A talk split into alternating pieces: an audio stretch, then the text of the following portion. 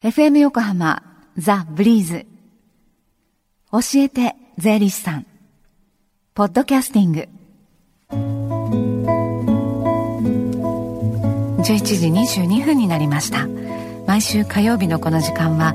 私たちの生活から切っても切り離せない税金についてアドバイスをいただいています。スタジオには東京地方税理士会泉博さんにお越しいただいています。泉さんこんにちは。こんにちは。よろしくお願いいたします。よろしくお願いしますで今日も教えて税理士さんの無料電話相談会が行われてますね、はい、もうあの今日もあの朝から電話鳴りっぱなしのような状況で、はい、たくさんの皆さんがあの関心示していらっしゃってるんでありがたいことですね。ねの確定申告、はい、そのあの受付提出がね、はい、始まって先週あたりからさらにということです、ね、そうですね。はい。はい。えー、その無料電話相談会の電話番号をここでお伝えします。045-315-3513です。045-315-3513どうぞお気軽にご利用ください、はい、お願いいたします。この後1時までとなっております。さてスタジオではどんなお話でしょうか？はい。今日はあのまさにあの確定申告真っ只中なんですけどももうすでに申告は済ませたよ。いやこれからだよっていう、まあ、いろんな方いらっしゃると思うんですね。はい、であのこういうケースでは確定申告が必要ですよということを中心に、はい、特にあの終わった後にですね税務署から指摘が多い事項こういったことを中心にお話してみようかなと思っております。はい。まずその確定申告をする、まあ、必要がある人ということでその事業を営んでいる人、は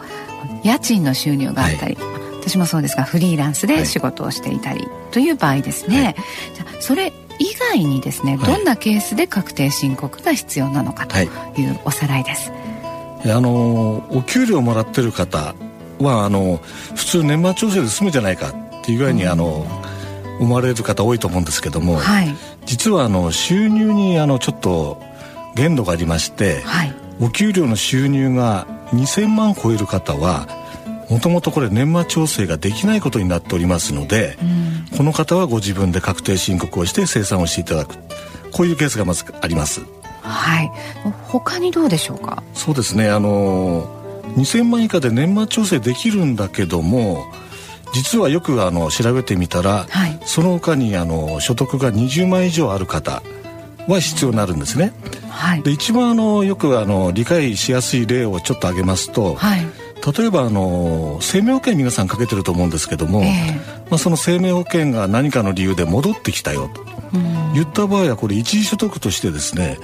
申告しなきゃいけないケースがあるんですね。はい、でこれはあの保険会社から必ずあの戻ったお金それから今までかけた掛け金の額というものを書いた書の証明書といいますか、はい、あのそういう通知文が来ますのでそれで確認する必要があります。はい、であのそういった書類はですねやはりあの決まりで税務署の方にもその業者の方から出ておりますので、はい、忘れてると後でその期限過ぎてからですね申告忘れてますよというようなこの指摘があってですね、うん、そんな場合にはあの加算税だとか延滞税だとか余計なものがついてしまうので、はい、あのもしそういう事例がありました方はねもう一度念のために申告いるかどうか確認が必要だと思います。はい。あとその税務署から指摘を受けやすいケースとして何か他の例挙げていただけますか、はい、あの例えばですねあの有限会社だとか株式会社ご自分で、まあ、作ってらっしゃる方ですよね。い。わゆるまあ上場企業でないような方が多いんですけども、そうするとあの自分の家だとかいろんな機材を会社へ貸し付けているという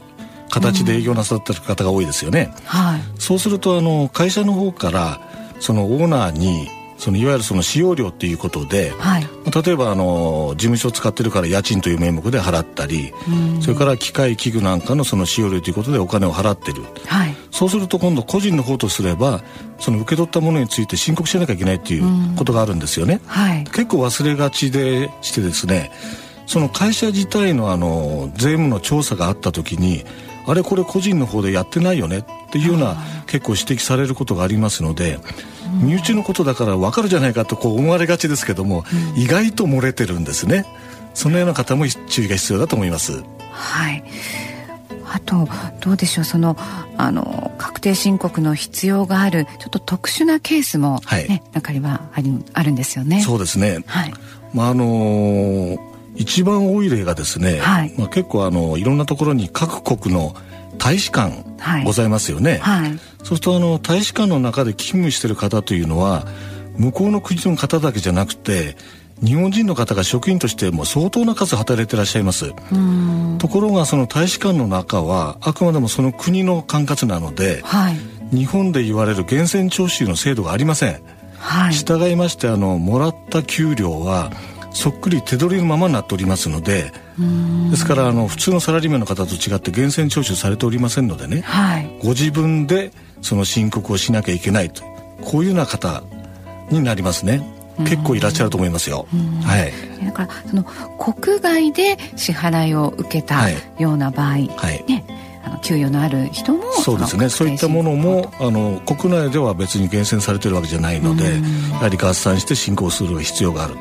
ちょっと国、はい、お国向きが違ったら要注意っていうことでしょうかね。はい。あとあの。以前医療費関連のお話もしていただいたことがあったんですけれども、はい、はい、今朝の平塚市の方からちょっとご質問が寄せられましてね、はい、えー、この方は去年と今年で合計50万円くらいの医療費を使っていますが、はい、10万円を超える医療費の何割かが返ってくると聞きました、はい、窓口どこに問い合わせたらいいでしょうかということなんです。はいわかりました、じゃああのーざっくりといきたいと思いますけども、はい、まあ、2年分にわたってるということなのでまずはあのー、1年ずつでいくらかかってるのかなっていうことをまず計算してみてください。はい、で、まあ、10万円以上あれば多分あの申告できると私は思います。はい、であの会社員の方であればですね通常その年末調整で終わってるからいいやということで忘れてるんだと思いますのではい、で仮にあの去年の分23年分についても、はい源泉徴収票と医療費の領収書をお持ちになれば2年分それぞれ1年ずつ別々に申告できると思われますので、はい、その書類を揃えてご自分のお住まいの税務署の窓口へご相談なさってください多分大丈夫だと思いますねはいえー、こんなふうにあの確定申告からこうあの生まれてきた疑問なども、はい、あの今日この時間を行っている無料相談ご利用いただけるんですよね。そうですね。はい。ぜひあの電話あのやしてみていただければと思います。はい。では電話相談会の番号もう一度お伝えします。045-315-3513です。045-315-3513です。この後泉さんもその会場に向かわれるね、これから私もあの向かってあの電話を受けたいと思います。はい、どうぞよろしくお願いします。はい、ま教えて税理士さん。ポッドキャスティングでも聞くことができます。ブリーズのホームページ、または iTunes ストアから無料ダウンロードできますので、ポッドキャスティングでも聞いてみてくださいね。この時間は税金について学ぶ教えて税理士さんでした Deep inside your ears still lingers on The fading sound of footsteps So clear to hear Whenever I find you with Empty beer bottles in your hand I see someone four years old staring back at me. Once you told me you don't know who you are. There are pieces of you lost somewhere along the way. You've been searching hopelessly in a wrong place. Cause they have always been with you the very start. So many years you haven't been yourself.